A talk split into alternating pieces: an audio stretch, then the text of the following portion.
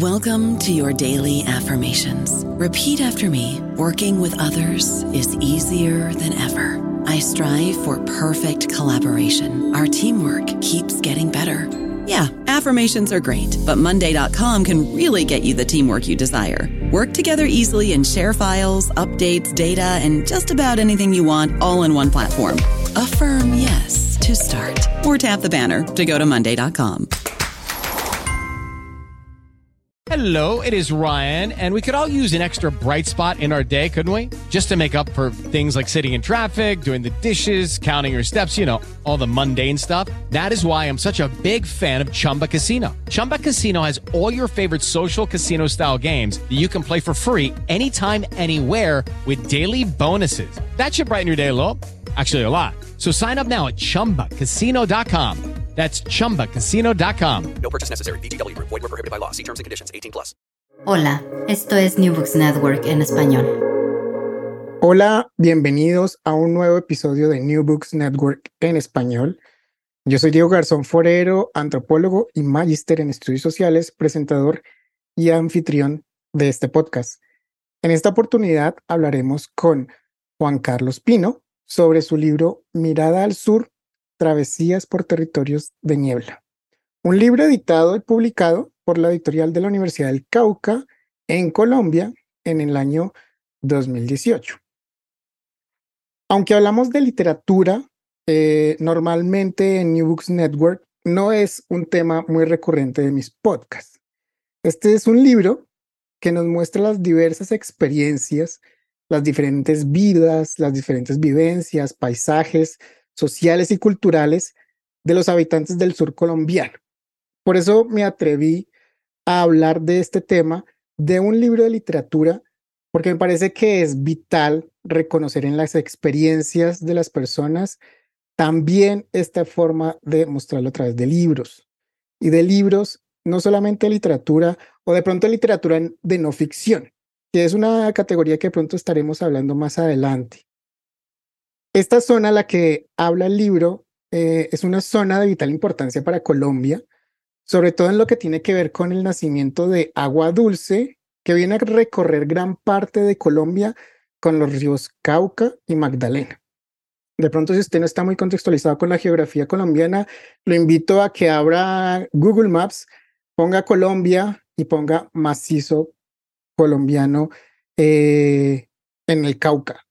Eso es la parte sur de Colombia y ahí es de donde salen tres cordilleras de la misma cordillera de los Andes. Se dividen en tres. Y de ahí salen dos grandes ríos, el Cauca y el Magdalena. Claramente esto es una zona muy importante por ese nacimiento eh, de agua dulce, pero también es una zona muy problematizada. Hay agentes que confluyen allí con múltiples intereses y múltiples problemáticas que han estado por mucho tiempo y siguen estando. Claramente, eso es un tema que ya le vamos a preguntar y a desarrollar en el podcast de hoy. Eh, pero bueno, antes de, de nada, voy a presentar a el autor de este libro. Tenemos hoy a Juan Carlos Pino Correa. Él es escritor de diversas novelas como Hojas sin nombre, Los Habitados, Noche de Fusiles, No solo la noche es oscura y La piel sagrada así como el libro de relatos Los escaques y la noche y los libros de viaje Hacer Camino en la Mancha, Memorias Breves y Estampas Cotidianas. Juan Carlos es docente universitario, periodista y comunicador social, abogado, magíster en edición y gestión editorial y doctor en investigación en artes y humanidades. Actualmente Juan Carlos se desempeña como director del sello editorial de la Universidad del Cauca. Juan Carlos, bienvenido a New Books Network en español. Gracias, Diego, por la invitación para conversar esta tarde de, este libro. Gracias por aceptar esa invitación.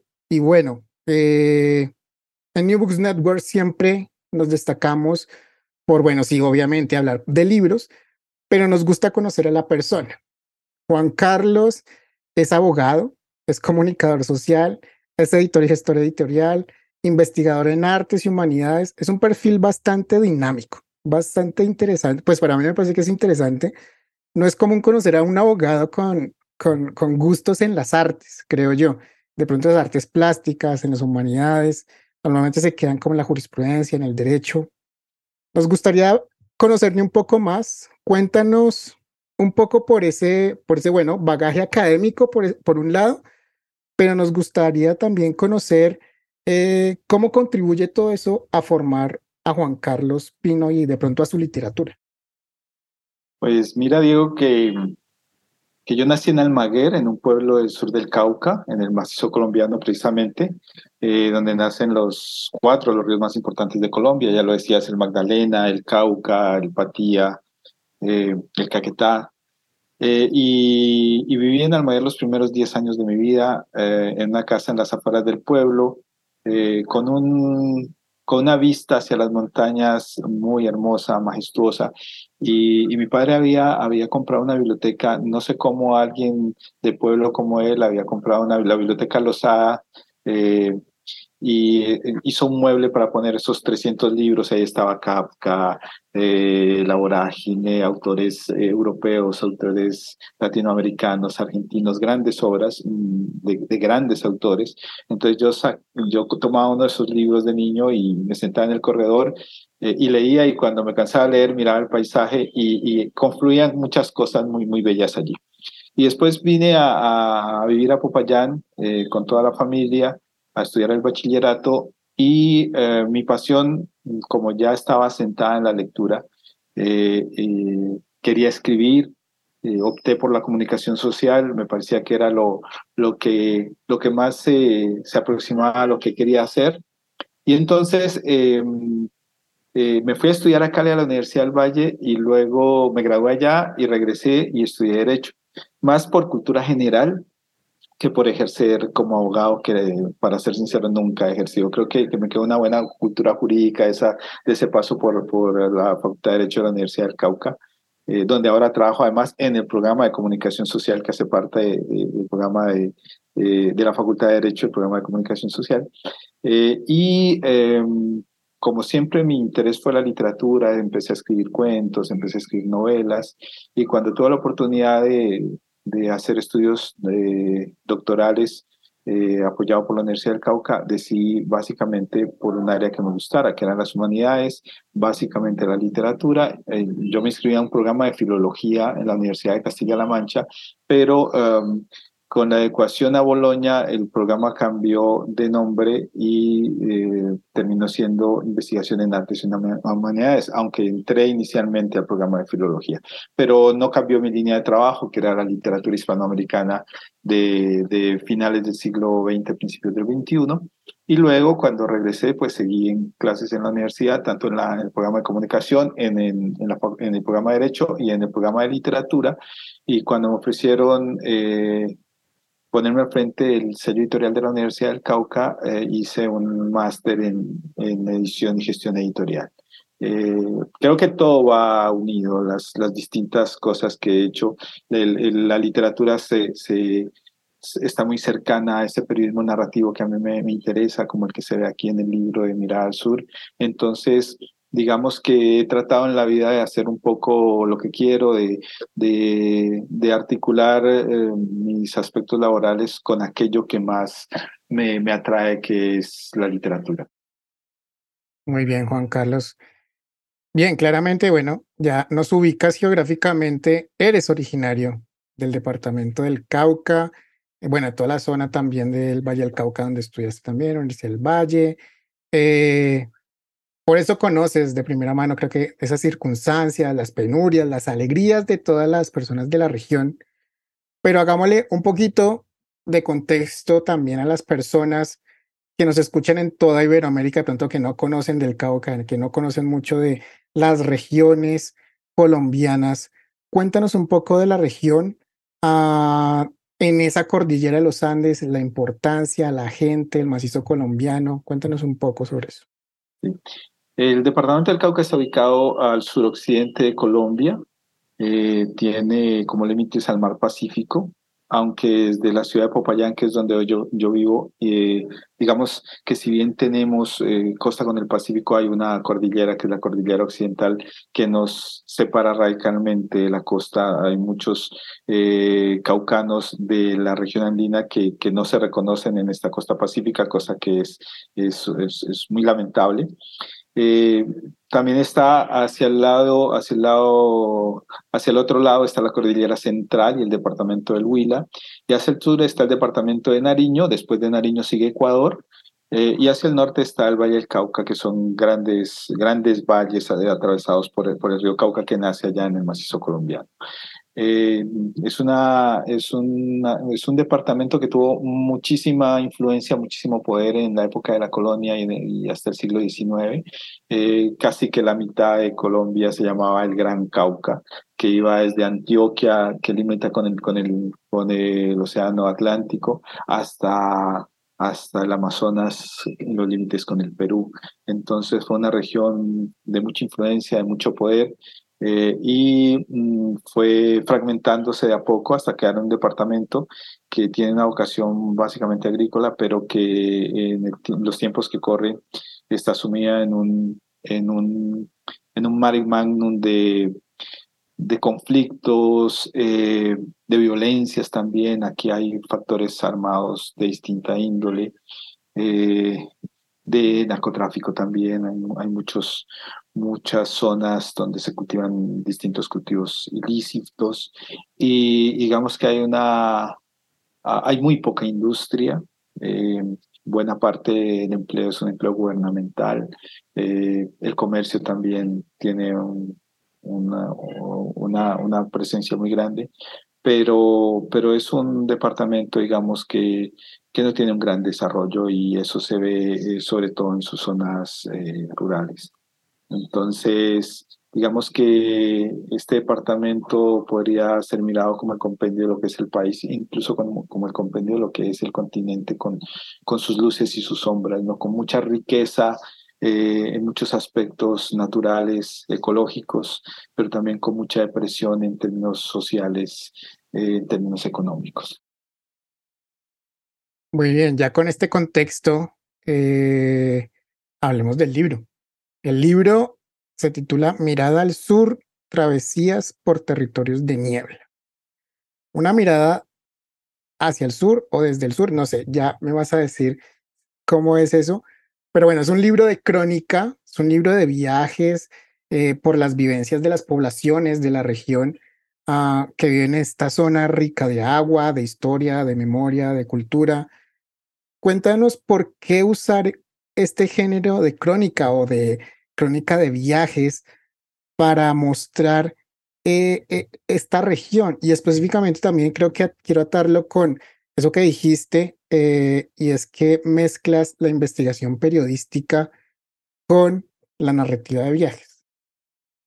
Bueno, primero el título, Mirada al Sur, pues es, es llamar la atención hacia hacia las posibilidades que da mirar un territorio específico, ¿no? Un territorio que en este caso es el sur del Cauca, ¿sí? Eh, el sur de Colombia también.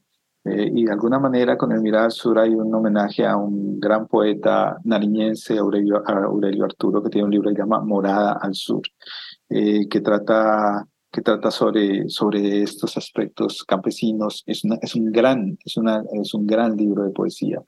Eh, pero digamos que allí en el título hay, una, hay un homenaje a esa voz de Aurelio Arturo como una de las grandes voces eh, poéticas colombianas, a pesar de haber escrito solo Morada Sur, muy poco, eh, muy poco más.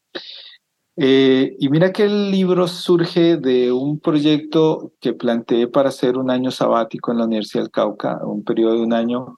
Eh, yo había, en los días en que estudié en, en, en, España, me acerqué mucho a esta parte de la, de la narrativa de viajes. Entonces, eh, cuando vine acá a, la Universidad del Cauca nuevamente y empecé a retomar eh, mis clases y cuando vi la oportunidad de hacer un acercamiento a la escritura de la narrativa de viajes, dije, esto es lo que yo quiero hacer. O sea, quiero hacer un trabajo que tenga que ver con la narrativa, con los viajes y con un viaje a un territorio que efectivamente yo conozco con, con, muchísimo, con muchísima claridad, que es el sur.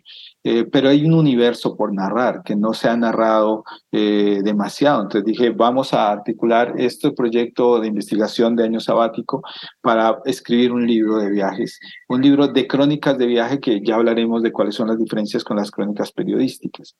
Entonces, eh, empecé a viajar, hice 15 viajes, aunque habría podido escribir el libro sin viajar, porque había vivido en el sur durante mis primeros 10 años de vida, había, vuelto al sur muchísimas veces, eh, entonces eh, tenía como escribirlo de memoria también, pero quería volver y descubrir cosas que, a lo mejor no, había, no había mirado con detenimiento.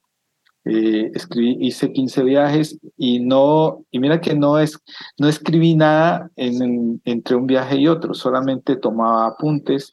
Eh, el trabajo de campo era sin grabadora, porque la idea era poder conversar con las personas que me encontraba en distintos pueblos. Fui a mi pueblo, por supuesto, Almaguer, el único pueblo de la zona que no conocía era Bolívar, Cauca, que además es vecino de mi pueblo Almaguer, pero nunca había ido. Entonces también era eh, la alegría de descubrir un pueblo muy cercano, pero que también tenía cosas muy novedosas para mí.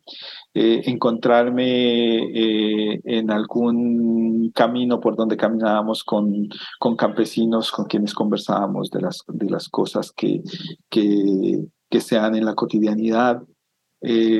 Levantar a alguien en la carretera, en la camioneta en la que iba, alguien que ponía en la mano una familia que quería que la transportáramos de un lugar a otro, eh, e, e, imaginar un poco sus historias. No siempre, no siempre hay necesidad de conversar con ellos, sino esta historia no quiero saber quiénes son ellos, pero mirando su, su, su rostro al conversar, su alegría, eh, el perro que cargaban en los brazos, o sea, me, me hacía imaginar muchas historias, entonces allí no, decía, no quiero conversar con ellos, quiero imaginar algo de lo que sucede aquí, pero también encontrarme en alguna carretera con, con una anciana que, está, que, que tiene el carro con una pequeña rama para pedir dinero, eh, cuando se acerca está mambeando coca, eh, y cómo podemos ver que ese, ese mambeo de la coca es un asidero frente al hambre, quizá el único que tenga frente al hambre, y que ese desamparo eh, y ese abismo que ella vive no es un, no es un, no es producto solo de,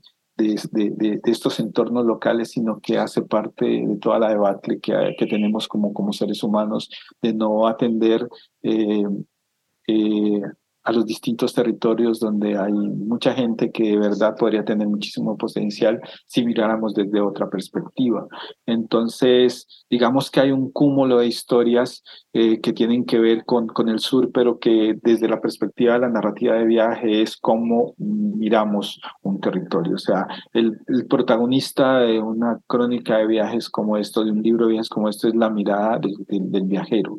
Eh, por eso decía que hay una diferencia con la crónica periodística. En la crónica periodística, la mirada del viajero puede obviarse, debería obviarse, lo central tiene que ser la temática que vamos a trabajar eh, como periodistas, pero cuando somos viajeros, lo central es la mirada y la voz con la que escribimos aquello que nosotros miramos. Entonces, eh, la crónica puede escribir a partir de, de algo que observamos, de una conversación, pero también de, de una escena que me, que me recuerda eh, algunas otras escenas de hace 30 o 40 años cuando era niño en, en, mi pueblo, o de cosas de violencia que sé que han pasado también. Entonces, digamos que hay un cúmulo de temáticas eh, que están atravesadas básicamente por la mirada de un viajero que conoce este territorio y que eh, a través de este libro lo reconoce, lo vuelve a conocer, eh, lo vuelve a descubrir. Eh, y, y, con un lenguaje que termina siendo un lenguaje muy literario. no es un viaje de salida, llegada a un sitio y regreso. Es un viaje en la perspectiva en la que plantea Claudio Magris, es un infinito viajar, un viaje que no termina nunca y no tendría por qué terminar, no hay, no hay salida ni llegada ni nada, es, un, es un viajar infinito. Y entonces ese viajar infinito lo que nos lo que nos posibilita es justamente evocar muchísimas cosas en torno al territorio que estamos recorriendo eh, y en torno a las cosas que vemos y volvemos a, descubrir o que habiéndolas visto antes, quizá ahora las vemos por primera vez. Entonces allí está, digamos que la esencia del, trabajo.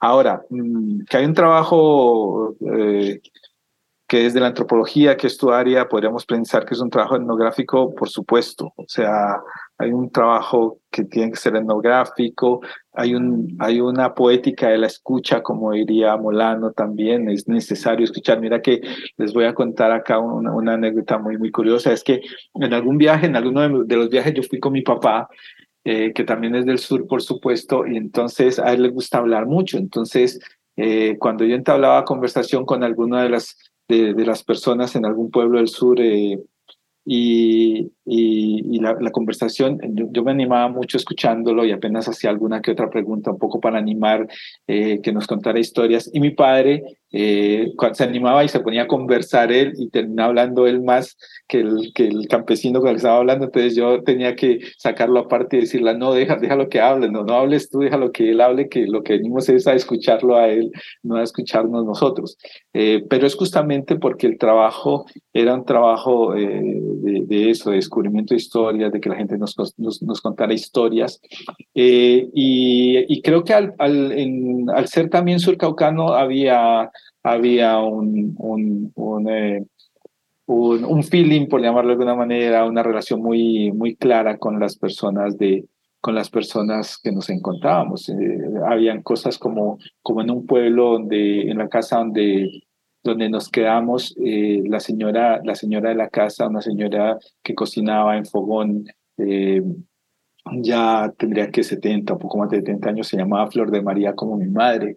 Entonces era muy curioso, este nombre no es muy común además, entonces eh, eso daba para, para escribir no solo sobre, sobre esta señora muy hacendosa en este pueblo del sur, en San Juan, sino que también daba pie para, para escribir sobre mi madre que eh, falleció a muchísimos años y que, que fue profesora de, de, de, un colegio en, en, Almaguer. Entonces, ¿cómo es, este tipo de cosas terminan articulándose eh, sin, que uno, sin que uno lo haya previsto y cómo las historias se van dando eh, y se van juntando y van diciéndole, bueno, aquí hay algo que, que es necesario que escriban, ¿no? Y casi como que, que las historias se van poniendo ahí diciendo, aquí estoy para que para que me escriba con, todo, con toda la alegría, pero también muchas veces con todo el dolor por, por las temáticas que hay detrás. ¿Sí? Entonces, el trabajo antropológico es, es este trabajo etnográfico eh, es fundamental, pero, pero creo que allí eh, es fundamental el saber escuchar. Y lo bonito ahí es, bueno, que no te abstraes. Claramente hay mucho de ti dentro de la historia. Tú estás ubicado como, una, como un personaje más contando y narrando todo, todo el viaje. Qué chévere, qué chévere, Juan Carlos. bueno, me surgen preguntas acá. Entonces, todo lo que está en el libro, eh, bueno, sí, claramente bebes de todos estos viajes que hiciste, pero también te diste la licencia de hacer ficción con algunas historias. Yo diría que no, pero, pero si yo digo que no y me cierro a la banda, decir que no sería sería mentira, porque te voy, a poner un ejemplo, un ejemplo que es, que es muy, muy, muy sencillo. Yo, yo eh, conté la historia de la señora anciana que, que atravesó un palo para detener el, el, la camioneta en la que, en la que iba eh, para pedir, eh, para pedir una moneda. Ella va con una niña, con una niña de la mano, la señora muy anciana, muy arrugada. Eh, las dos silenciosas parecían fantasmas en medio de la carretera, era el mediodía, un sol, un calor impresionante. Y entonces yo, yo digo, ah, yo digo cuando, cuando estoy escribiendo el, el em, cuando estoy escribiendo el texto, escribo un asunto que no es, que uno podría decir esto tiene que ver de alguna manera con la, con la, con la, con la ficción, eh, esto se sale de la, de la realidad y mira, voy, voy a leerlo un poco para explicarlo, ¿no? Entonces dice, Dale, dice, eh, me voy a devolver un poquito, dice, cuando ellas ya no son más una presencia en mi ventanilla y ocupan el espacio del espejo retrovisor, donde aparecen ahora reacomodando el palo que quitaron un minuto antes para abrirnos paso, pienso en el billete pasando de mi mano a sus manos, quizás una herida más y no un gesto de generosidad. Y si en vez de cinco hubiera sido de 20 o de 50 mil, ¿habría resuelto algo con ello? Y si en vez de dar dinero hubiera optado por bajarme o indagar a, e indagar a fondo, bajarme y ayudar, ayudar de verdad. ¿O debí, qué debí haber hecho? La señora ya es de otro mundo y quizá la, la niña va camino a hacerlo. Entonces, muy a mi pesar, recuerdo una frase de un cuento de Borges. Muerto no es siquiera el fantasma que ya era entonces pero la verdad es que no, o sea, yo no recuerdo a Borges en el momento en que sucede la escena, yo recuerdo a Borges en el momento en que la escribo. Entonces uno diría, allí no habría fidelidad con la realidad, porque yo estoy recordando a Borges después, no cuando veo a la señora alejarse pero digamos que esos son unas, unas pequeñas licencias. No o sea, distinto sería si ficcionalizara la aparición de la señora. No hay ficcionalización en la aparición de la señora. Yo solo me tomo unas ciertas libertades pequeñas en este sentido. Y uno podría pensar que el siguiente párrafo tiene la misma dinámica. Meses después, cuando me siente a escribir esta escena, diré que vi mucha pobreza, que vi mucha miseria en las travesías que hice por el sur. Pero la cima más angustiosa y lacerante fue aquí, en la carretera que de la herradura conduce a Bolívar, en el momento en que el semblante desvalido y sucio de la niña al borde del abismo y el rostro arrugado de la anciana espectral me decían, sin derecho a réplica, que la humanidad entera había fracasado y nadie iba a tener perdón por ello. Y mira que todos los textos están escritos, escritos en presente. Entonces, en ese presente hay un salto al futuro, diciendo, aunque viaje mucho, nada va a ser tan duro como esto pero como el texto está, eh, está escrito en presente, entonces uno diría, no podría en ese instante saber que no me iba a encontrar con una escena más dura que esa. Entonces uno dice que allí hay una, hay una, una hay, una hay, hay, una cierta licencia que yo no sé si la llamaría ficcionalización, quizá no, porque quizá lo más engañoso sea escribir en presente. O sea, cuando escribes en presente, no estás viviendo y escribiendo al mismo tiempo. ¿sí? O sea, la escritura siempre es un trabajo posterior aunque lo escribas en presente. Entonces, digamos que aquí un, un, par, de, un par de, de, licencias, pero yo sí puedo decir que todo lo que está escrito aquí es, es un asunto que tiene, que tiene su soporte o que, o que está relacionado con un, con un hecho, ¿no? con, con, con algo que sucedió. Eh, y, y yo que escribo ficción, además, no, no, no, no tuve la tentación aquí de, no tuve la tentación aquí de, ficcionalizar. Creo que, creo que hay demasiadas historias eh, muy duras en nuestra realidad del sur y el, y, el, y el, país y el continente, como para decir, ahora me invento una historia sobre este viaje cuando sé que hay muchísimas historias para contar que no requieren de ficción. Muy bien, y creo que pues es el proceso natural también de realizar un libro. Eh, una cosa son de pronto esas notas, esa memoria que uno tiene de lo que pasó, pero ya convertirlo en un libro, hacer el proceso de escribirlo, pues ya yo diría que es algo natural, es algo natural de poderle meter de pronto esas decoraciones para que sea de pronto hasta más fluido, eh, poderlo leer, de dar a, a, interpretar ciertas ideas. Creo que es algo, es algo natural. Entonces, sí. bien. Sí. Bien, bien, bien. ¿Me recuerdas a mí me pasó algo muy parecido en mi trabajo de campo en la maestría con mi madre. Alguna vez me acompañó a una, a una entrevista y hablaba más ella que el entrevistador. De ahí para adelante ya dije, no, gracias por acompañar, pero, pero no, me, me hace recordar mucho eso. Muy bien. Muy bien, muy bien. Pero bueno, la familia ahí siempre, siempre muy importante porque a veces le abre unos espacios. No, claro, pero mira que, que también, y, y, tú, que, tú que miraste el libro, eh, escribo sobre mi padre en, en, en, algunas conversaciones de carretera, ¿no? O sea, vamos los dos en la camioneta. Debe estar ahí, claro. Escucha, escuchamos música y nos ponemos a hablar, o él cuenta historias de cuando conocí a su mamá o cuando, cuando nos casamos, eh, haciendo, articulando toda esa historia también con, con la historia del sur. Creo que creo que el paisaje aquí son las personas, ¿no? Más allá de la geografía física, que también es importante, pero, pero ese paisaje sin la gente no sería nada. Así es, así es, la gente es punto esencial esto. Bueno, resultado de ese sabático salió este, este libro y bueno, no todo son Y, y- otro, ¿no? Es que no, no conté Cuéntanos, ¿cuál es el otro? El otro título, para Eh, antojarnos. No, mira, mira que eh, hice los 15 viajes eh, y opté a, una estancia de investigación en España eh, para escribir un libro de viajes en Castilla-La Mancha, en la tierra del Quijote, sobre, sobre la tierra del Quijote en, La Mancha. Entonces yo había escrito los 15, había hecho los 15 viajes al sur. Cuando salió, me aprobaron la estancia de investigación y viajé a España. Y me tomé dos meses y medio para escribir en, en el tiempo que estaba en España este libro de Mirada al Sur. Y para escribir el libro, y, y tenía que escribir en los cuatro meses restantes el libro al que me había comprometido en la estancia, un libro de viajes también. Que inicialmente era, bueno, vamos a escribir un libro de viajes sobre los pueblos del Quijote, pero como era el cuarto aniversario de, de la publicación de la segunda parte del Quijote, había demasiadas cosas, cosas del Quijote. Entonces decidimos cambiar eh, un poco la mirada e ir a pueblos que quizá no aparezcan en el Quijote o que no aparecen en el Quijote. Y mira que cambié la perspectiva de la narrativa que iba a escribir aquí. Dije, si viene acaba de escribir un libro eh, sobre pueblos que yo conozco y son de un territorio que yo conozco muy bien, que es el sur del Cauca.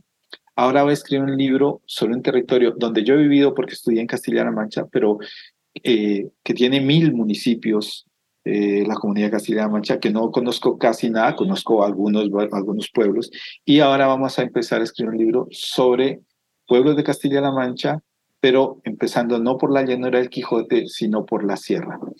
Y la dinámica cambió en la medida en que cogimos un mapa con mi esposa que me acompañó y dijimos, hoy vamos a ir aquí, mañana aquí, mañana aquí, señalando pueblos del mapa que no conocíamos y diciendo, no voy a mirar nada en Google de cada uno de estos pueblos. Y la dinámica era de escribir un libro sobre pueblos que conocía a escribir un libro sobre pueblos que nada conocía. ¿Para qué? Para que al llegar al pueblo tuviera que afinar la mirada, decir qué hay en este pueblo, qué historia puedo escribir, descubrir en este pueblo solo a partir de mirar, a partir de acercarme, a partir de entrar a un bar, de pedir una comida, de algo que comentara, eh, que comentara la persona que atiende o de empezar a entablar una conversación eh, con alguien allí. Y fue una experiencia maravillosa, absolutamente maravillosa, porque era escribir un libro eh, completamente distinto desde la perspectiva de la escritura y del acercamiento y del trabajo de campo a, al que venía de, de, al que acababa de escribir. Y fue una experiencia muy, muy, muy bella, eh, hecha eso a partir de observación, sobre todo a partir de conversaciones espontáneas. Eh, y, esa, y esos, esos, digamos que esos dos libros son, yo los considero hermanos, además porque los escribí en un mismo semestre y debo decir que después de esto quedé absolutamente vacío. Pasaron tres años y medio, casi cuatro, antes de poder volver a escribir otra cosa, porque tanto el libro de Mirada al Sur como el libro de, de, de que escribí en España se llama Hacer Camino en la Mancha, que está publicado en, en España por, por, una editorial que se llama la Biblioteca de Autores Manchego. Hicieron una edición bellísima de pasta dura y contrataron ilustrador. Fueron, fueron dos experiencias eh, para mí muy enriquecedoras en torno a la narrativa de viaje y a la forma como uno se puede acercar a las personas y a las geografías y a los territorios para poder eh, contar historias. Son dos libros hermanos escritos muy cerca, pero con, con miradas distintas. Magnífica esa, esa estrategia, metodología de escritura. me hace recordar mucho también otras cosas desde mi formación de, de antropología. Clase de etnografía, simplemente nos dejaban botados en la carretera, vaya, necesito unos datos a un pueblo y regrese. ¿Cómo va a ser? No sé, pero regrese. Genial que eso se pueda hacer desde la literatura, claro. Eso te va a brindar un montón de cosas que no tenías ni siquiera planeadas y que pueden estarse documentando y, sacando ficción también, ¿no? Porque también es, es como un poco la gracia. Sí, sí, sí, de acuerdo, de acuerdo. Claro, eh, en, el libro de, de, Hacer Camino en la Mancha, eh, varias personas me decían es una mirada distinta de, de, esta mancha que se ha escrito, sobre la cual se ha escrito tantas cosas, ¿no? Era una mirada desde afuera con una perspectiva de vamos a escribir sobre lo que nos encontremos solamente, ¿no? Si estamos en la mitad de la carretera, escribamos sobre qué es estar en la mitad de esta llanura y qué sentimos estando en la mitad de esta llanura y escribamos sobre eso que, que nos surge justamente allí con, con menos planeación, pero digamos que con, con, con igual sensibilidad. Me encanta, me encanta porque esto puede resultar en una clase de metodología de antropología perfectamente. Me encanta. Bien, eh, volviendo, volviendo al libro que nos centra Juan Carlos. bien, bueno, tú nos cuentas las experiencias de las personas, ya nos dices un poquito de, bueno, no todos son alegrías, también hay situaciones que no son tan, tan chéveres de, de asumir, de contar, de vivir. Eh, un libro que también tiene una carga de exposición de desigualdades, de padecimientos, Mm, sí, de malas circunstancias que viven estas personas muchas veces, que también configuran el sur del Cauca, también hacen parte de lo que son las poblaciones del Cauca. Cuéntanos un poco sobre esas problemáticas, ya nos contaste bien, presencia del narcotráfico que afectan la zona, pero, pero cuéntanos un poco cómo contrasta con esa riqueza cultural, cultural artística, ecológica, eh, la falta de oportunidades que tanto también, también nos dices. Sí, pues mira que hay, hay, un, hay, un, hay una crónica que a mí me, me, me gusta mucho, se llama Un hombre para admirar. Eh, es una, una crónica sobre, sobre una persona que estudió conmigo en la primaria en, en Almaguer. Eh, muy inteligente, un, niño campesino muy inteligente, llegaba siempre de primero a, a, clase, a la escuela, a pesar de que era el que vivía más lejos porque vivía en el campo. Eh, y digamos que, que teníamos una, una bonita amistad en, en, la infancia y en alguna de los regresos al Maguer lo encontré. Eh, y lo encontré con su esposa en una tolda en el pueblo vendiendo empanadas y, y melcochas, dulces nos pusimos a hablar, me dijo, tengo una pequeña finca cafetera que me, que me dejó mi padre, trabajamos en la finca cafetera entre semanas, hacemos cosas para vender el, el, sábado en el mercado del pueblo. Yo había ido a dar también una charla eh, sobre escritura en la normal en la normal Santa Clara del Maguer y no sabía que uno de los, de los estudiantes era hijo de él. Él había ido a contarle que, que, que había alguien que Popayana dio una charla sobre escritura, entonces le dijo, ah, yo lo conozco, él estudió conmigo. Entonces, curiosamente nos encontramos, hacía muchos años no nos veíamos, eh, y, y escribió una historia sobre él, sobre su entereza, sobre su capacidad para salir adelante. Eh, alguien que no bebe licor en un pueblo como estos es absolutamente rarísimo, ¿cierto? Y, y, está muy preocupado porque decía, mi hijo quiere ir a prestar servicio militar y yo quiero que estudie y que entre a la universidad. Entonces, eh, yo decía, alguien tan inteligente como él, porque, porque yo lo recuerdo, un niño muy inteligente, cómo es justo esta, esta falta de oportunidad no hace que, que personas como él tengan un tipo de proyección distinta, ¿sí? Entonces, eh, escribí, escribí justo con el título Nombre por admirar porque yo lo admiro por todo lo que ha sido capaz de hacer, eh, por la interesa para sacar a su familia adelante, como mucha gente en el sur del Cauca, eh, pese a las dificultades. Y creo que es un homenaje a todas las personas que, que son capaces de, de, de, enfrentar esas vicisitudes diarias, esa falta de oportunidades en los territorios como los nuestros y de, y de seguir adelante y, y tener toda la dignidad del mundo, ¿no? Entonces, me parece que esa, esa crónica cuenta, da cuenta de eso, pero dentro de los otros problemas también uh, narró cosas como, como un señor en un, un, pueblo que se llama Valencia, justo, justo eh, muy cerca de las lagunas donde nacen los ríos, que había sido, fue secuestrado dos veces por, por, por la guerrilla. Eh, entonces el señor eh, era un señor que admiraba al expresidente Álvaro Uribe, y entonces yo decía, yo que, que, que, nunca he comulgado con Álvaro Uribe, ¿qué le digo al señor? O sea, no me voy a poner a discutir aquí con él de política cuando, cuando para él eso era una manera de, de, de, de, que no le volviera a pasar lo que le había pasado. Entonces, digamos que allí estaba la capacidad de escuchar, no tenía necesidad de confrontar políticamente ni ideológicamente a nadie, sino que me daba cuenta de, de, en, el territorio de, de, de, cómo se de conformaban ciertas afinidades políticas, independientemente que yo estuviera o no estuviera de acuerdo eh, con ellas. Narro, la historia además de, de uno de mis hermanos que cuando iba a pedir la mano de de de su novia para esposa en uno de los pueblos del sur, eh, es uh, el, autobús en el que va es asaltado por unos por, por, por, bandas de delincuencia común y estuvo a punto de que lo asesinaran sí entonces narro eso narro historias también de, de, en, un, en, una, en un corregimiento de Almaguer que se llama La, Juanas, el asesinato de dos personas por parte de miembros de la policía. O sea, todo aquello de lo que hablábamos.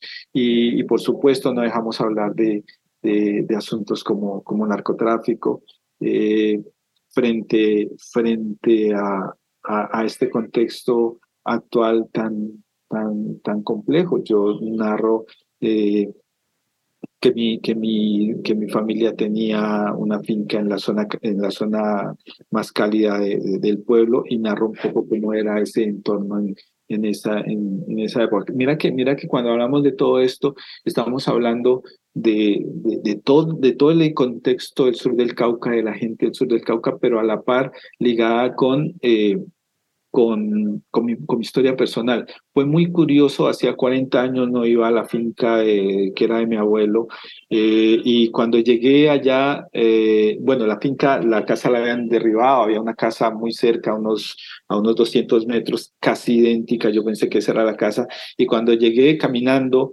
eh, me paré en, el patio y una niña, había una niña que le dijo, mamá, alguien llegó y la señora salió y me miró y lo primero que me dijo fue, usted es familia, usted es familia.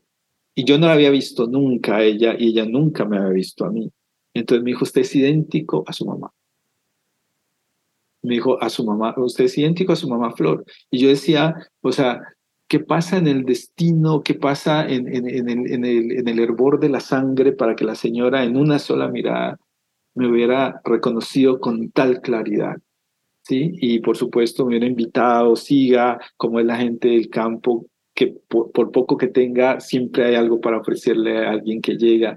Entonces, mira que, que es, entonces empezar a contar esta historia también de la familia, la historia de mi familia, eh, que es uh, también la historia de muchas personas que, que, y de muchas familias que decidieron salir del sur porque veían que el, el, el entorno uh, alrededor de, de, del narcotráfico, de la violencia política, de la violencia guerrillera se iba a poner muy, muy, muy fea. Y entonces mi padre y mi madre dijeron, no, vámonos con los chicos muy, muy, muy pronto antes de que, antes de que alguna de estas cosas los termine seduciéndolos. Entonces toda mi familia sale de allá y como la gente que, familiares más lejanos que se quedaron, eh, terminan en, en, en, estas fincas con muchas dificultades además para poder salir adelante, pero, pero como decía siempre, con la interés suficiente para decir, eh, no nos vamos a dejar ganar de la vida ni el destino ni nada.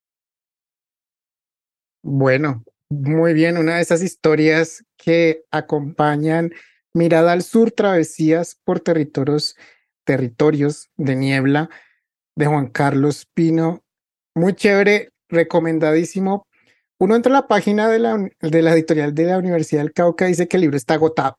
Eso, eso, yo sé que solamente ahí, porque si uno de pronto entra a siglo, libreriasiglo.com, ahí el libro seguramente está presente. Pero también está el libro electrónico, para que las personas que de pronto no estén en Colombia o que no les llegue tan fácil un impreso, también pueden acceder a este libro del que estamos hablando hoy. Esto es Mirada al Sur, Travesías por territorios de niebla. Bien, Juan Carlos, eh, yo aprovechando de que estabas acá con nosotros, quería tocar el tema también un poco ya saliéndonos del libro.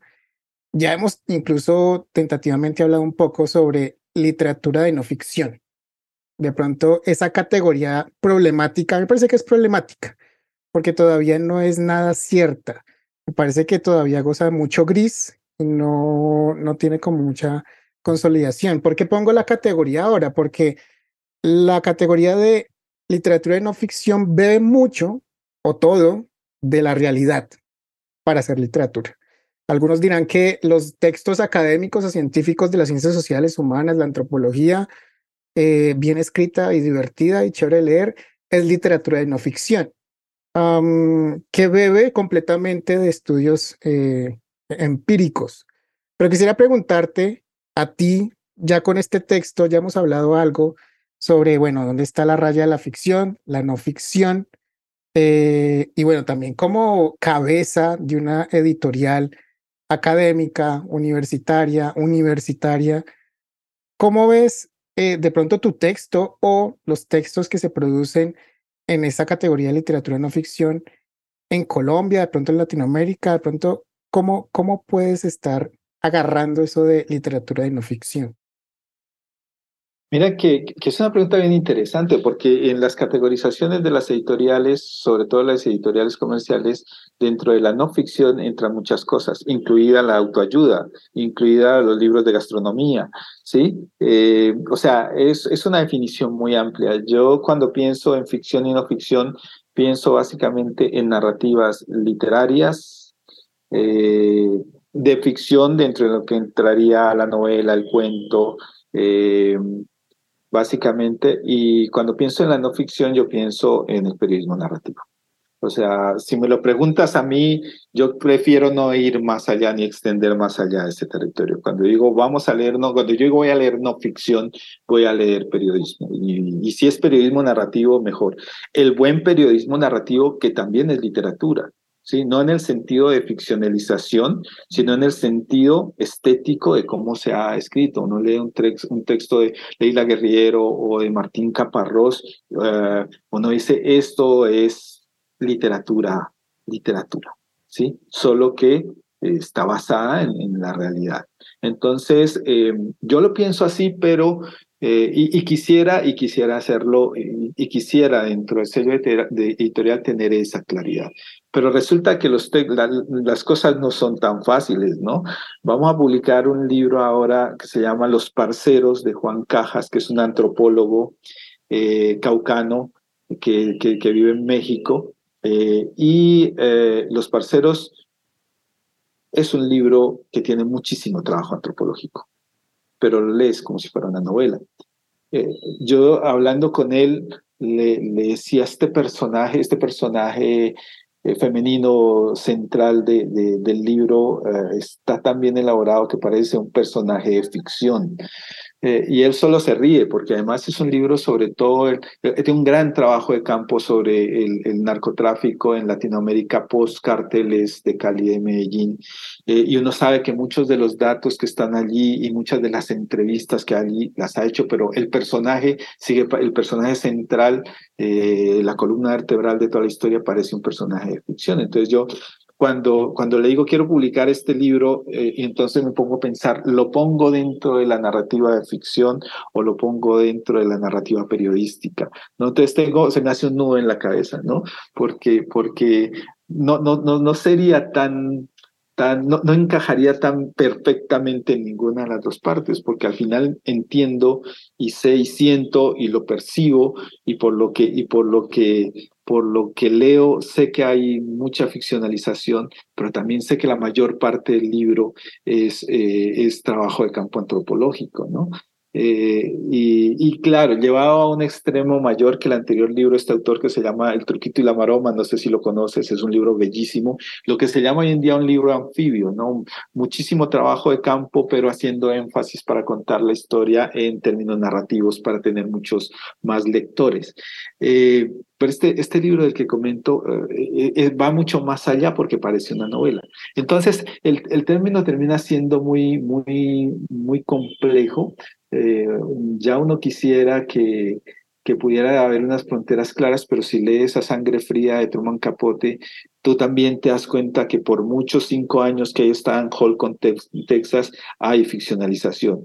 Cuando, cuando, cuando Nancy Clutter se está peinando frente al espejo eh, una hora antes de que lleguen los asesinos y, y la, y, la, y, y, le ven un, dos, tres tiros.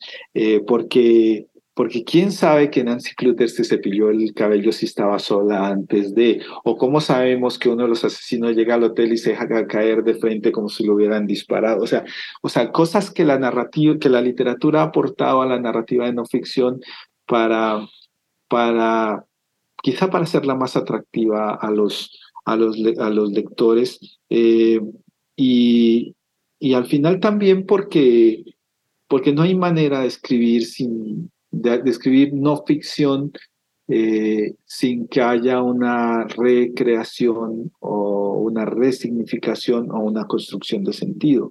Y no se puede fotocopiar con palabras la realidad, dice Miguel Ángel Bastenier. O sea, por mucho que quisiéramos ser fieles a la realidad, cuando estamos escribiendo un texto, estamos dotando de sentido ese texto y esa dotación de sentido eh, eh, crea, al no, ser, al no poder ser fiel con la realidad, crea un, una trama distinta, ¿no? Entonces, entonces yo creo que, que, que, lo, que lo que yo diría aquí que, que, que uno debe ser es, ser honesto. O sea, ser honesto, eh, no, no, no, cuando se está escribiendo una ficción, no plantear con sevicia y, y alevosía la, la invención. creo que, creo que, que eso es a, lo que, a, lo, que, lo que yo quisiera cuando alguien me, está, me esté diciendo en el pacto de lectura de no ficción, que es un texto de no ficción, quisiera que no, que no fuera a engañarme de manera de manera alevosa, ¿no? Un poco, no como Janet Cook, ¿no? O sea, eh, con, el, con, el, con el texto de, del mundo de Jimmy, que decía García Márquez no merecía el, Pulitzer de periodismo, pero a lo mejor merecía el Nobel de literatura. Eh, pero creo que las fronteras son, son muy complicadas. Cuando uno lee textos de, de, no ficción bellos, textos de no ficción crónicas, uno empieza a entrar en cierta sospecha y aquí que esto fue tan así. Eh, pero yo no creo que todo valga, pero, pero, pero sí creo que que lo que pasa es que eh, al escribir no ficción eh, narrativa, eh, la literatura, la lectura literaria para el manejo de ciertos tropos, de ciertas estructuras, de ciertos giros lingüísticos, parecería que, está, que está heredando esa, esa, esa ese acervo ficcional dentro de lo no ficcional es inevitable, ¿no? Pero, pero al final, al final creo que, que depende un poco de la honestidad con la que nos cuenten las cosas y uno también eso sabe distinguirlo. Mira que en literatura ah, pasa lo mismo con, con, esta, con esta ola de, eh, de la autoficción, ¿no? Eh, el, el, narrador que se llama como el autor del libro, que se llama como el protagonista y además cuenta en primera persona.